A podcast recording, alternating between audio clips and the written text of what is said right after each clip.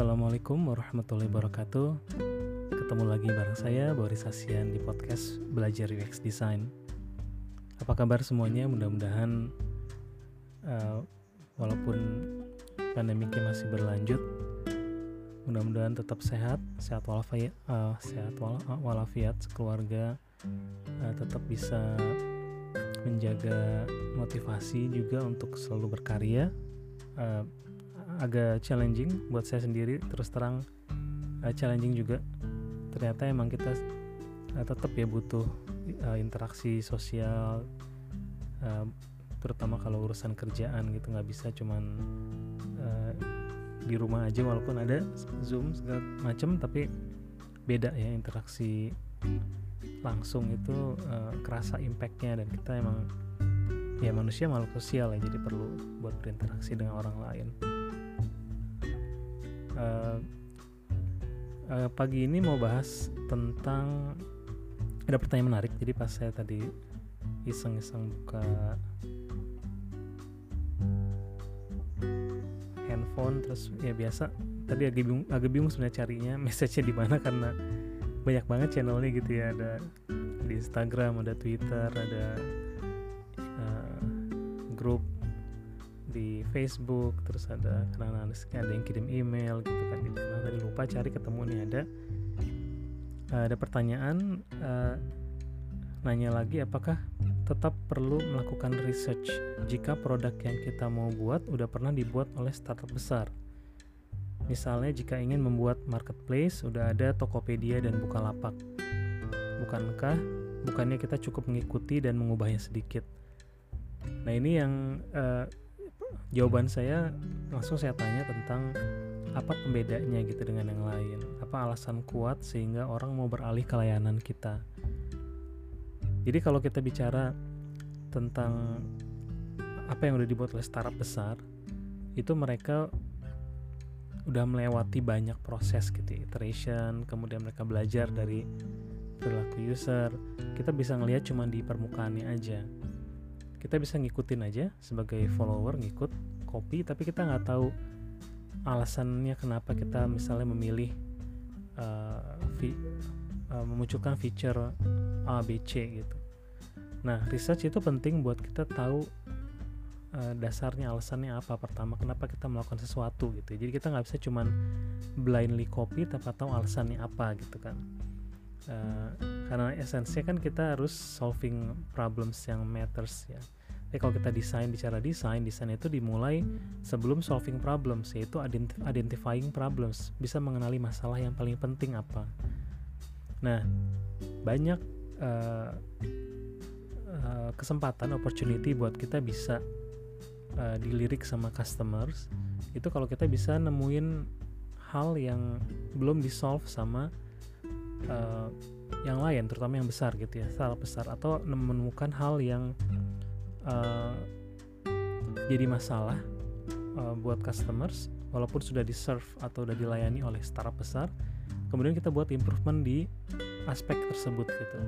Jadi research itu bisa membantu kita buat menemukan hal itu. Dan itu nanti efeknya impactnya adalah ke pemilihan uh, featuresnya ke pemilihan arah dari produknya kemudian arah dari desainnya gitu kan. Kita jadi nggak bisa cuman mengikuti kemudian mengubah sedikit tanpa tahu alasannya. Nah uh, salah satu hal dari uh, marketing itu saya pernah dulu atau awal-awal tertarik awal-awal tertarik uh, baca marketing itu kenalin konsep yang apa positioning gitu ya differentiator uh, positioning kita pengen memposisikan produk kita seperti apa? Apakah sama dengan yang lain market another marketplace?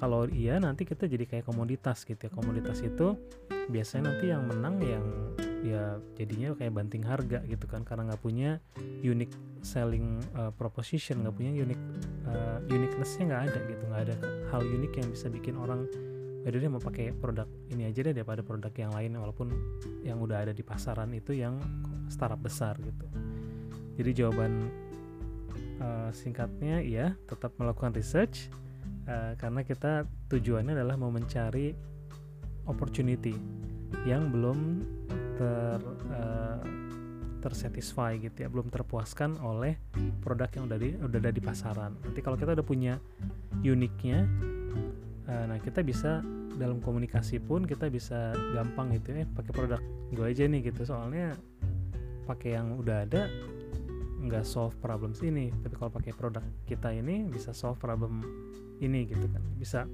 uh, uh, lebih baik misalnya menghemat waktu atau menghemat effort uh, jadi bisa dicari yang lebih baik. Uh, ya salah satu yang quote favorit saya dari Jonathan Ive it's easy uh, to be different but difficult to be better. Jadi kita selalu mencari uh, apa yang bisa kita kerjakan lebih baik dari yang udah ada. Uh, dan nggak bisa cuma ngelihat dari permukaan aja gitu ya. Nggak bisa cuma ngelihat dari oh misalnya tadi disebut tentang uh, Tokopedia Bukalapak punya feature uh, sekian gitu 20 30 features. Oh kita bikin aja gitu berubah sedikit. Nah itu nggak bisa kayak gitu.